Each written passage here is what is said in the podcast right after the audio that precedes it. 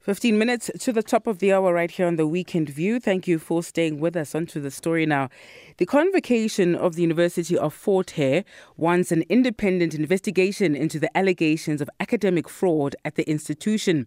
The call comes as the SIU is still engaged with its investigation into maladministration and fraud at the university, including the alleged academic fraud.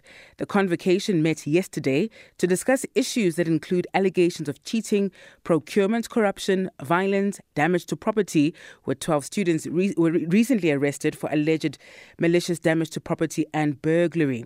We're now joined on the line by Luthando Bara, who is a convocation spokesperson at the University of Fort Hare. Luthando, thank you very much for your time with us uh, this morning on uh, SAFM. It's not a great season for the university. One may argue, though, the fact that uh, these these issues are, are being investigated, that uh, there can only be a positive outcome at the end. But but right now, it's a, it's a painful process. As, as the convocation, just high level reflections and on your engagement yesterday as well, as you deliberated over these these many many allegations at the institution. What what are your thoughts on what is playing out?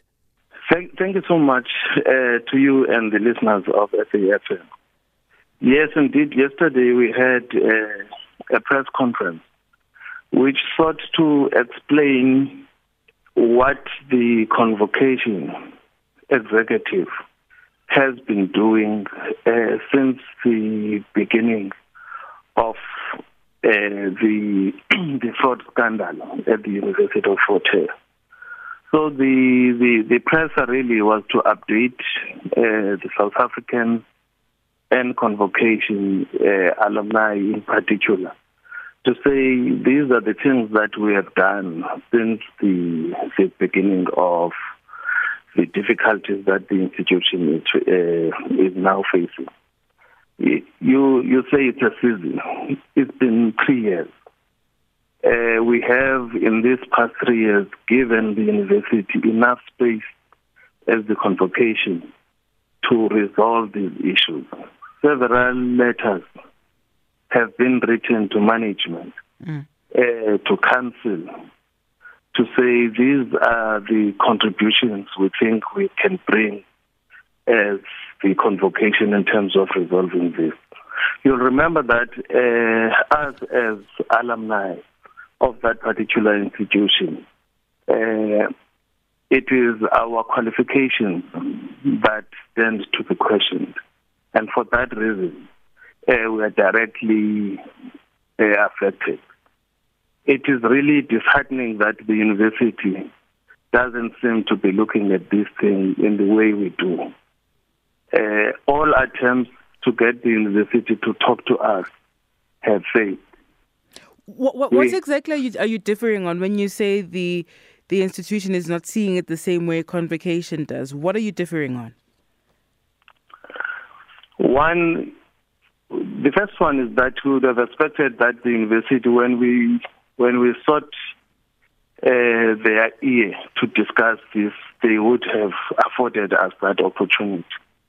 Secondly, that they would have responded to the letters we have sent to them to suggest a process in terms of dealing with this. And one of those has been our call that let there be an independent investigation that will look into uh, the root causes. It is fine to look at who has done what, but our our problem is more about what is it that must be done to avoid uh, any risk to the credibility of our qualifications. Mm. So that is what we feel that has not happened. And secondly, is that any there has been no report on the investigations that the institution has, take, has undertaken uh, on this issue. Uh, council is also none the wiser because it has not been given uh, a report in terms of what the university has found, even in its own uh, investigation. All we hear, we hear from the news like everybody else. Mm. And that that is that is at the center of our our, problem with how the institution has handled it. Now we were now forced to, after attempts to reach out to uh, to the management, to the university council. Our last attempt now was to approach the Minister of Higher Education and, uh, and Technology to say it is the responsibility at this stage of the minister mm. to intervene and appoint an independent investigation mm. uh, or, uh, and appoint an independent investigation team that understands uh, university systems mm. Uh, that would look into the admission policies, but it would look at what would have caused to the lapses in the admission processes that have made it possible for any person to have manipulated the system mm. if that is proved correct and, and, and you, you, don't you don't you don't think that the process of uh, um, looking into the allegations of, of corruption, um, the you know issues of procurement and so on that that um, and, and, of course the, the criminal processes that, that are taking place as well. Do you think that doesn't um, uh, lead to answering some of these questions that you are raising here? There are two things here, uh, and we, we want to be very clear. We are we have no problems with the university and SIU investigate investigating issues relating to corruption, to issues of procurement, yeah. matters at the University of Fort Hare. We just do not believe that these institutions, uh, these institutions, including Hawks and and and and, uh, and SIU, mm-hmm. are, are perfectly placed or it is within their purview to investigate and and and bring about suggestions into the systemic uh, upgrades and improvements mm-hmm. that will make sure mm-hmm. that something like this sure. never happens.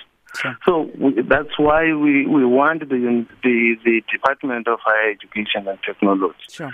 to have that investigation so that the Hawks and everybody else must take this point when they are finding, and whoever is found to have uh, been on the right on the on the wrong side of the law. Yeah that person must face the music. Sure. Well, we have to park it there. Um, Luthando, thank you very much for your time uh, with us this morning. Luthando uh, Bahade, who is the convocation spokesperson at the University of Fort Hare.